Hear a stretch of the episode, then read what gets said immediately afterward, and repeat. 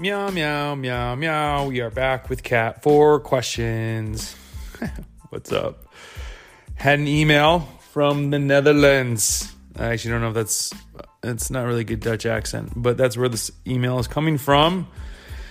And what up, Yanko? He said, Hey, Brendan, I looked through your blogs. I can't seem to find this answer. What should I ride in this phase? You know, I'm after the race period, but it's too early for like winter prep when I'm going to start building for 22, 2022, and the winter here will be long.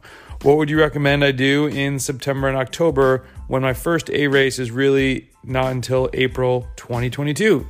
Maybe a good question for a short vlog slash podcast by Yanko. Thanks.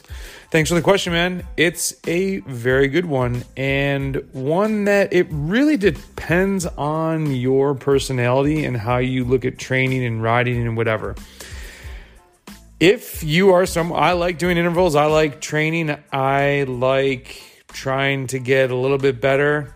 Um, i think now if you have about six weeks before you're going into base in november if you're hungry to train you're like man i want to do like an ftp block. I want to go maybe there's like some 20 minute koms or 15 minute koms or like you just want to go for those things i'm all for that two times a week do that do endurance the remainder of the time.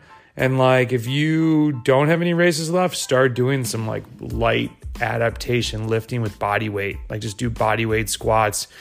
Even after you get home, maybe from the KOMs, because you're you're gonna be sore after these. Do some lunges, do some push-ups. Start getting your body prepared for when you're gonna hit the gym in November.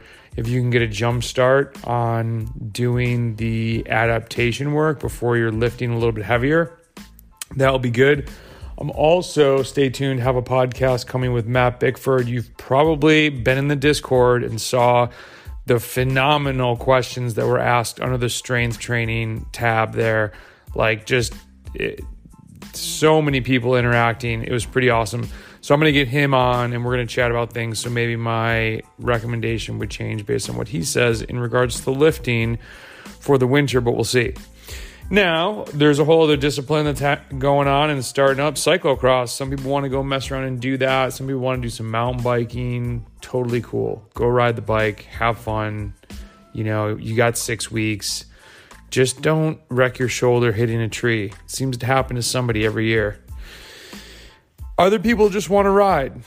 I'm on board with this. Uh, you know, lots of endurance. My only thing is that sometimes the, and this is for only maybe a select group of people, the mind kind of wanders a little bit. There's no goals. You know, people start getting wild and crazy, and they're, you know, I think you still want to. I don't want to say focused on the bike, but focused as an athlete. Keep your keep it healthy there's always one that's like, I gained 20 pounds this year, this off season. It's like, man, why'd you do that? Now we have to, and they come back and it's like, you know, mid December and like, okay, it's time to cut weight. And it's like, nah, dude, that was back in October, November. If you need to lose weight, you got to lose the weight then because we're going to be starting to, you know, you're lifting, you're riding, you're trying to do big volume.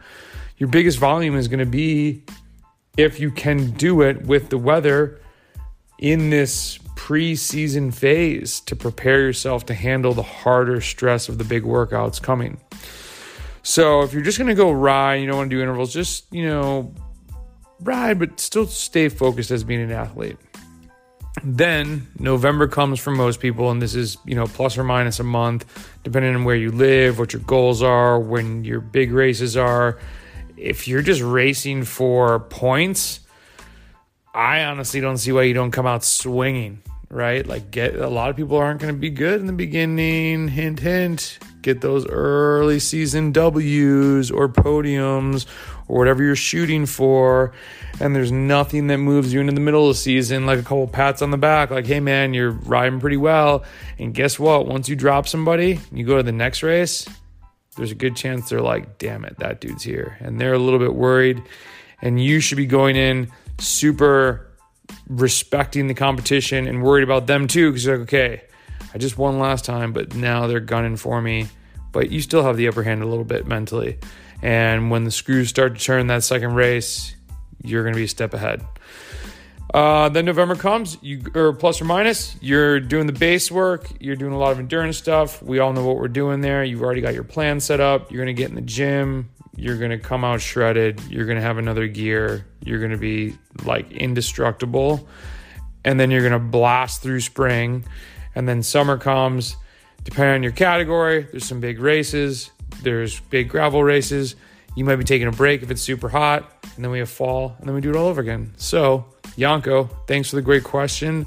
September, October, ride the bike, stay fit, have a great day. See ya.